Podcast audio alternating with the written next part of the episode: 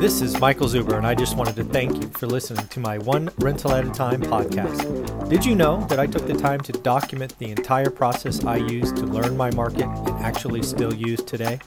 I released it as a $199 online course via Teachable, and it is called How to Get Started One Rental at a Time. With that, you get access to my private Facebook group and can join our group mentoring calls every Saturday at 9 a.m.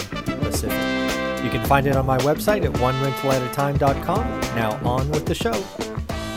Hey everyone, episode two with Jonathan Twombly. How you doing, sir? I'm doing great. How are you, Mike? I'm doing good, man. This is the one I've been looking forward to since last week when we teased it, right? We were looking at December rent collections. We were both kind of like, kind of feel soft, but there was a weekend. You know, what's going on? December historically is always a little bit soft. Uh, so I've seen some uh, significant drops in my personal portfolio. Uh, but I'm curious on the bigger scale, what are you seeing uh, across the country? Yeah, so uh, so usually this is tracked by uh, NMHC. They have their rent collections tracker for a reason that I'm not. I don't really understand. They're not collecting the data for this past week, or they didn't release it. They're not releasing it until the 20th. Um, but RealPage, which so the way that uh, the NMHC tracks its rents is by aggregating data from from four major software platforms. So there's like Yardi Matrix and RealPage and a couple of others. Uh, RealPage came out and just released its own data, right? Because NMHC didn't do the aggregate this week, and RealPage said, well, based on our data, co- collections are off by about. Let me get. I think it's four percent. Let me get the actual um, numbers here. So just bear with me for a second. Yeah. Um, so yeah, so uh, so they are off by 4.2 percent uh, compared to last year at this time through the 13th. Yeah, and 2.5 percent off of last month. So um, this is now it, it, it's through the 13th of the month, so it eliminates that weekend uh, sort of glitch in the data that we thought could be mm-hmm. could be possible again, it's not the best data because it's only relying on one of these software uh, platforms, not all four of them. So we, we could take that as a grain of salt. Also, yeah. however, uh, I think it's a big enough sample. RealPage is a big company. It's a big enough sample size that I think that it will probably see this in the other uh, software platforms as well. So I think what is now happening is that, you know, that additional stimulus that people were getting that ended several months ago, but people probably banked that money because they got a they got so much of it, but b they also were like, hey, times are uncertain, uh, and now we're seeing it actually starting to people have now spent that money. There's mm-hmm. there hasn't been any additional money forthcoming. We've also seen um, I don't know if you caught this, but uh, apparently you know 90% of PPP recipients have now exhausted those funds. I saw right? that. Yeah. So uh, that I'm sure is having an effect uh, on this as well. So this is kind of it's de- it's delayed again. You know, as I always say, one one month doesn't make a trend, uh, but it's it's not it's not good data right it's it's yeah not... it's it's so i put out a note i think i put a note out so we talked thursday so i think it was saturday so it would have been I think it would have been the 10th. What day is it today? Yeah, it would have been the 10th uh, because that was enough for me to look at my own collection. So we were down uh, March to November about one, one and a half percent, basically a unit or two in our portfolio, which is much better than I expected when I had that freak out on Sunday and called my property manager and, and audited my entire portfolio. Mm. December is a very different story. Uh, we're down uh, mid double digits significant. December's always a little soft, right? It's always the worst month, right? Where people go, "Hey, I'll buy Christmas, but I'll pay it off in January," that kind of stuff. Right. Uh, but this is this is different. Uh, my property management uh, organization, it's it's down double digits across their portfolio. Wow. And then uh, because I put out that note on the 10th, I've heard from property managers and uh, other owners from across the country, and it's definitely down. Right. Uh, I didn't bother asking class because class isn't interesting to me, but everybody, it's funny. Anybody that has apartments is reporting down. I had a couple of people that own just homes. I think one was like 20 single family homes, and one person owned 55 single family homes. They're reporting no problems, uh, which is interesting. It's the same in my portfolio. I have the same single family home that's been a problem since March, but all my new pain is in multifamily. Yeah. Um, you know, I mean, I, I don't know the data at all on this, and it'd be interesting to look at. But given the fact that single family homes rent for more, right, because they're they're bigger than mm-hmm. apartments generally, right? Probably the people who rent them are a, bit, a little bit more better off, and maybe they yeah, and they they and they have they're more to be in those jobs uh, that um, that where you can work from home, and and probably I would imagine, and a lot of you know what we've been seeing, right, is for this trend of people seeking more space mm-hmm. and buying homes. But I'm sure there must be some percentage of people who are not in a, in a position to buy a home or don't want to commit to buying a home, but still want more space and have moved into a single family rental. Oh yeah, single family rentals are on yeah. fire, um, just on fire right now. And the other thing, because again, I've owned these for 20 years and I've been through a couple of recessions on single family homes people fight to stay in single family homes, right? If they lose their job, wow. what they typically do, again, maybe it's only my market, but I'm sure it's across the country. They invite their sister, they invite their neighbor, they house hack, right? right? right. They ask another family member to come in and pitch in. Because again, once you're in a house, once you go from apartment to house, even as a renter, the last thing you want to do is go back. Right. So people fight tooth and nail, at least what I have seen. Um, and I yeah. think that's key. And and and if you have and it's a lot easier, you know, to rent out a room in a house or give somebody a room in a house, right? Or or yeah. the basement or there's just or the garage space. or whatever. yeah, whatever it is. There's just more space in a house at, that you can do that with and invite that friend in or um, you know yeah. and chances are you know that friend is also coming from an apartment rental someplace right so mm-hmm. it just just as you know everyone now i'm gonna we're, we're going to talk about what's going to happen what's happening in c class rentals also in a minute but yeah. there's been this uh you know this argument for quite a while. Frankly i i'm sure that this was this is grant cardone's doing but um but this idea that rentals somehow perform better in recessions because just because they're cheaper and because people got to live someplace. And you know people got to live someplace. They absolutely do. People have to live somewhere but that somewhere maybe in that unused third bedroom in your sister's house. Exactly. Right. Mm-hmm. It may be in your car.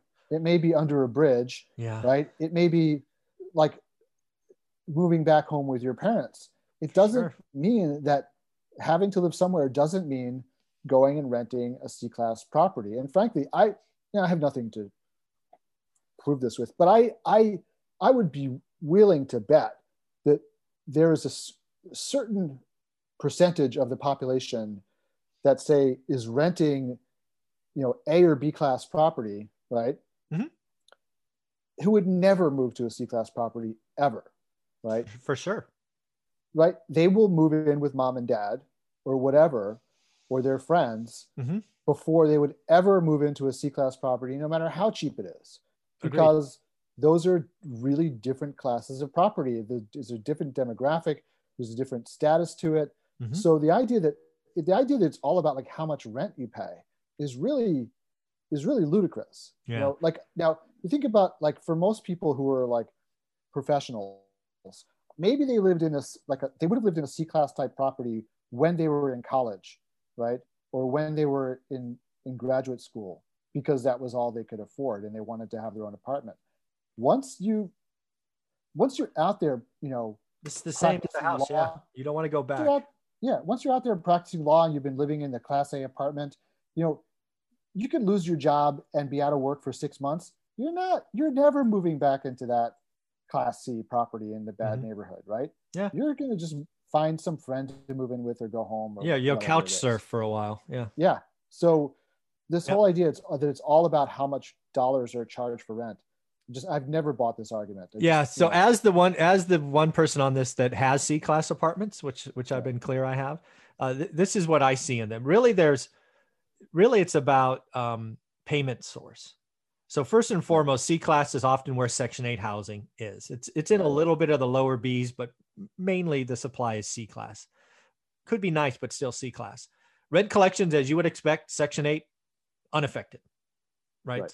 So if you're in C class and you're government housing or Section 8 or whatever you want to call it, uh, you are um, doing quite well in this crisis because the, the money's been guaranteed and it, it's shown up every month. And I'm sure it will continue to. In fact, I think it will get bigger. The program gets bigger next year. Uh, but if you have cash paying tenants, which I don't know, I'd guess 40% of my C class apartments are cash paying, that's where the pain is, right? Those were the dishwashers or the retail clerk or whatever. And they've had a problem. And Yeah. the money they saved is banked, it's it's gone. and it's not and so there's a lot of people out there who want to say and particularly sort of the people who just hate government Hmm. and think it should be abolished right and we sh- just shouldn't have a government at all all those types are, are like well this is all because of the government and as soon as as soon as the government stops shutting things down all those class c tenants will be fine it's it is not just because it is that is the cause of this particular recession maybe Mhm. right? But this happens in every recession when it's just a business cycle recession. And I can show you the statistics from Greenville, South Carolina about vacancy rates going to 17% in Greenville, South Carolina, which is a great market, which I love, Hmm. right? During the great financial crisis. And it's because when companies have to cut, who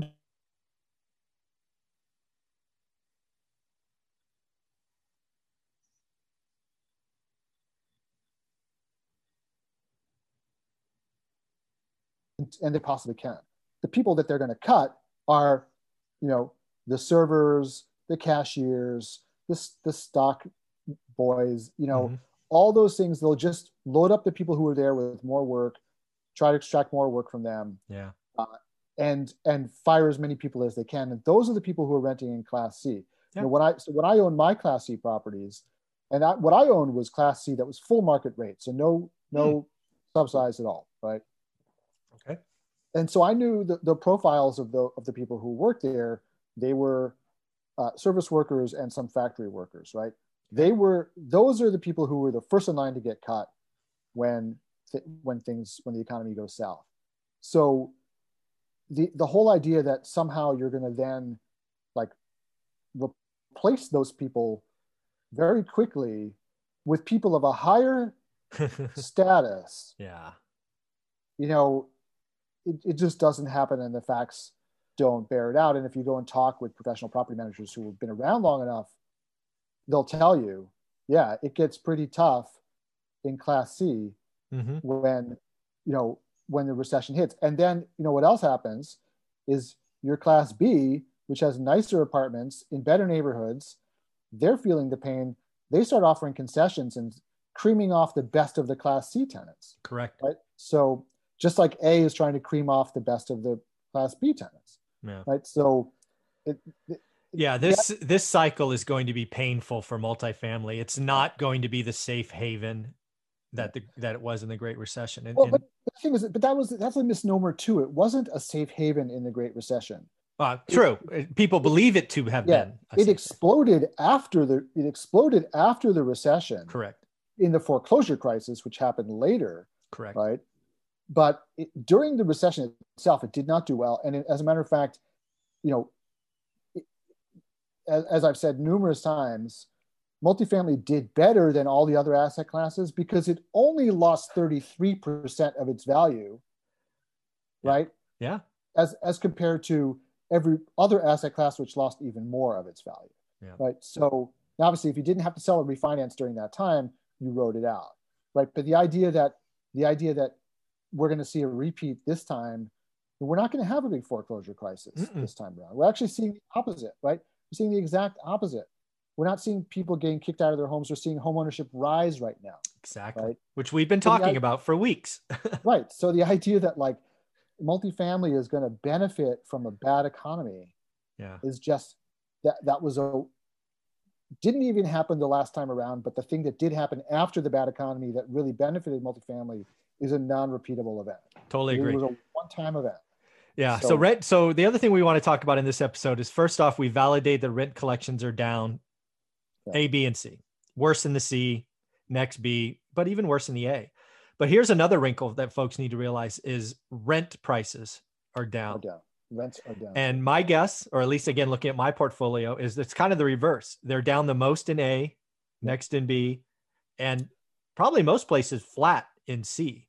Um, so there's actually some data that's come out again uh, from RealPage on, okay. on, this question in the last week, which which shows exactly what you said. Oh, cool. That that, that A is taking a big hit as it always does because there's new supply in A, and those people are leaving to buy houses. Correct. It's trickling down to B because A and B are related in that way, and now there's a lag, but the lag is it's starting to hit C now too Mm-hmm. And even in some of the markets that have been real, like golden boys of the multifamily market, like Austin, down 4%. Oof. Right. Uh, Nashville, down a, a percent.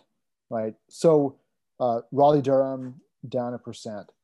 So it's it's not just now obviously those markets are holding up better than say New York and San Francisco, right?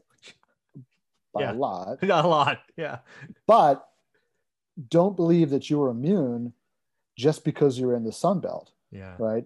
Yeah. So, and if you're underwriting rent growth right now, no, you're going to overpay for property for sure. So, it, because it, you know rents have been flat in the places where they're not negative, they're basically flat as well. So, it's this is not uh, this is not time to be aggressive with your underwriting, even though frankly a lot of people are because they can't get assets without being aggressive. People are just don't want to have cash. I mean, it's okay to have cash, people. I mean, just relax, take a breath. The deals will be coming. Yeah. Uh, I guess the last it's thing I like, want. Go ahead. Yeah. No, I was just gonna say on just on that point. I mean, another great thing in like seeking alpha, there was a a, a, a good article on asset bubbles today, mm. and the author of that article made a point which I always make, which is if you don't like yeah, your net worth is really high right now because of the bubble. But if you don't liquidate some of it, yeah. right, then two things happen. You, you know, when the crash happens, not only will you just lose that, that will just go poof, poof. but then you won't have the cash on the side to take advantage of all the bargains, right? Totally, totally agree. You have to have that dry powder to take advantage of bargains. And the greatest investors in the world always have that. That's why they're the greatest investors in the world because they have the dry powder. Mm-hmm. It's all about when you buy. Yeah. Real estate, Bitcoin, whatever it is, it matters when you buy it. So the last, yeah. So the last thing I want to say on this topic as we wrap it up is, is I'm going back to those syndicators, right? Um, we all know, or many of them stopped paying because they got nervous in March, April, which is was the right thing to do, right? Because yeah, we don't absolutely. know. Totally, absolutely. totally get it. Preserve many that. of them have started paying since. I wonder because all these numbers are getting bad, kind of like what we expected in March and April. When do they send the notice that says, "Hey, we're not paying our preferred return this month or this quarter or whatever their duration is"? I have to imagine that's right around the corner uh, because again, vacancies, evictions, rent rents falling. It can't be good for their numbers. If if rent collections really, if this continues for another month, then then you'll see it. Okay. Because because if I mean, look, a a a four percent decrease in collections, which is what we've seen, and maybe more in C's. Mm-hmm. For sure. That, assuming that you're at a 50% uh, expense ratio, that's an 8% decline in your NOI, oh, right? Yeah. But the thing is, the thing is that it, it, it's very difficult to cut expenses on multifamily, right? yeah. Right. You can't, there's, you can't cut your property taxes. You can't cut your insurance costs you can't really cut the labor on the property. You could maybe try to reduce some hours, but I mean, you've got so, you can't really do it. Mm-hmm. Um, you can't reduce your. There's no way to reduce your utility bills. Mm-hmm. So, uh, and your and your debt your debt service is not going to change either. Yep. So it's it all drops straight. That decline drops straight to your bottom line, right? And uh, that hits everything. So if this if this continues for another month, I think you're, you're going to see a lot of that. Just people not being able to pay the pref. And again, as always, it's going to depend on when that deal was purchased. If that Absolutely. deal was bought in 2015, you're probably fine because you're probably actually at this point, if you bought it that early, they were probably paying way more than the pref anyway. Probably. Yeah. So there's a lot of cushion between what you're getting and the preferred return. Okay. But if they bought it in 2019, you know, with the debt service that's attached to that, Yeah, for me, again, you're m- far more the expert in this, but I, I keep thinking anything that's a 2018 vintage that was value add, you know, hold the IO period and all that. Yep. I'm like, anything 2018 and on is something I would at least be worried about. Yeah, and I and look, I I still I wonder what's going to happen, wh- whether the banks are going to basically kind of invent a, a form of forbearance, which is essentially we're just going to extend your IO. Yeah, extend and pretend again. Yeah. Yeah, I mean, but not even that. Just sort of, they'll just say, hey, just keep on making your interest payments, and you won't amortize the loan, and then it'll just be a balloon at the end. Yeah. I, yeah. I don't know. I think I think the banks are going to do what they always do is they're going to take this opportunity to evaluate um, the provider, right? The the person and the ones that they deem shaky, they're going to wash them out. They're not even Oh, going to have second thoughts. And then Oh yeah, I yeah I agree with that. I mean, they'll they'll take advantage of the situation for sure. to to get rid of people who they don't think are Weak hands. yeah. But that but I think for the for the assets and the operators that they have Correct. faith in, I, The- they may just say we're we're just gonna because I mean, if if if they could make if you have a, a loan that's not performing and you could make it performing simply by change by extending the IO, Yeah. you do that Done. rather than foreclose. Why would you foreclose? No You know, question. You, don't want to Yeah. do that. So. Very, very cool. This has been a fun conversation. Again, folks, I think it gets worse from here. Rent collections down, uh, rents are rents are down. Be very concerned if you're an LP in a 2018 vintage. Maybe call your operator and have some discussions because one more month of this might be a problem. So thanks, Jonathan. Absolutely. Thanks.